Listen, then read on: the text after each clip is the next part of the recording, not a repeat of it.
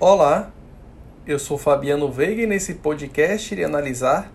súmulas do Tribunal Superior do Trabalho.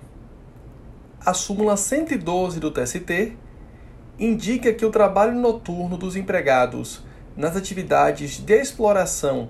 perfuração, produção e refinação do petróleo, industrialização do xisto, indústria petroquímica e transporte de petróleo e seus derivados por meio de dutos é regulado pela Lei 5811 de 1972, não se lhe aplicando a hora reduzida de 52 minutos e 30 segundos prevista no artigo 73, parágrafo 2 da CLT. Entende o TST que, como essa atividade é regida por uma legislação específica, que não prevê a redução da hora fixa noturna, não se aplica, portanto, dispositivo da CLT.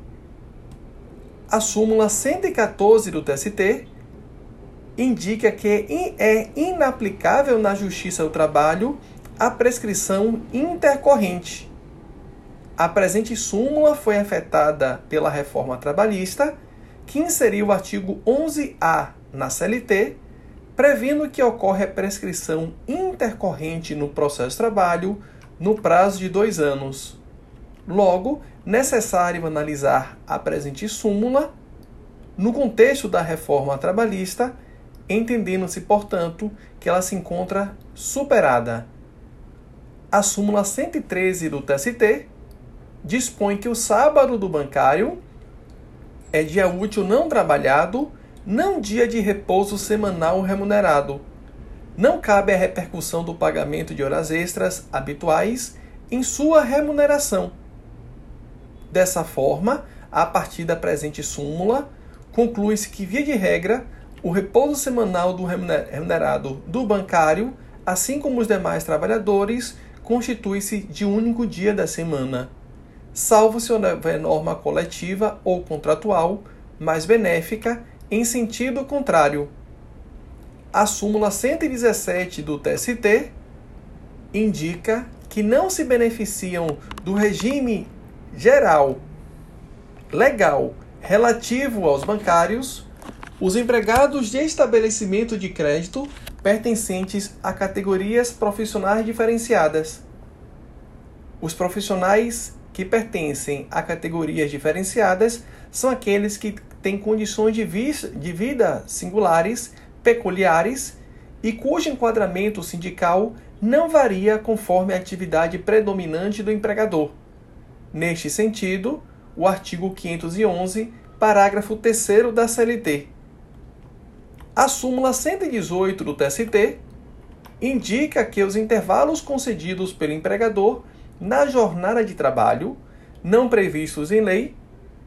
representam tempo à disposição da empresa, remunerados como um serviço extraordinário se acrescidos ao final da jornada Diante da presente súmula, entende-se que se o empregador criar outros intervalos e conceder outros intervalos que não os previstos em lei, esses intervalos serão tidos como tempo à disposição e, em razão disso, integram a jornada de trabalho. A súmula 119, 119 dispõe que os empregados de empresas distribuidoras e corretoras de títulos e valores mobiliários não tem direito à jornada especial dos bancários, uma vez que não se equiparam a bancários para esse fim. A súmula 126 do TST trata do recurso de revista, indicando que é incabível recurso de revista ou de embargos para reexame de fatos e provas a presente súmula parte do pressuposto que, em sede de recurso de natureza extraordinária, como é o recurso de revista, é necessário preencher o requisito do pré-questionamento, não sendo possível analisar fatos e provas, mas apenas verificar se o direito foi corretamente aplicado. A súmula 122 do TST dispõe que a reclamada ausente a audiência em que deveria apresentar defesa revel, ainda que presente seu advogado munido de procuração, podendo ser elegida a revelia mediante a apresentação de atestado médico, que deverá declarar expressamente a impossibilidade de locomoção do empregador ou do seu preposto no dia da audiência. Acerca da presente súmula, ao questionamento acerca da sua superação diante da reforma trabalhista, que inseriu no artigo 844 da CLT o parágrafo 5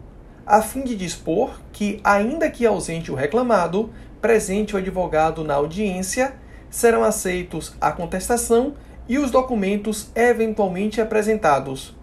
Trata-se de tema ainda em discussão,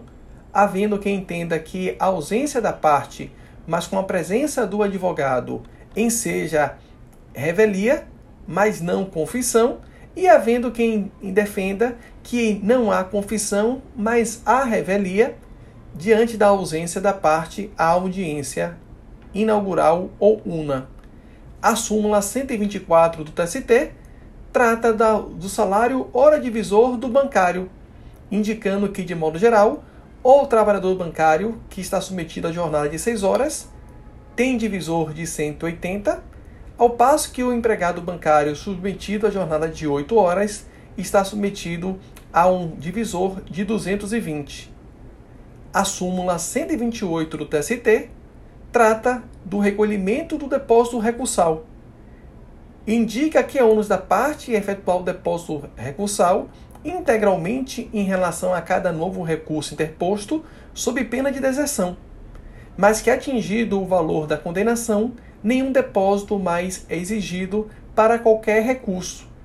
Nesse sentido, se o juízo estiver garantido na fase de execução, não é exigível depósito recursal, pois atingida a sua finalidade.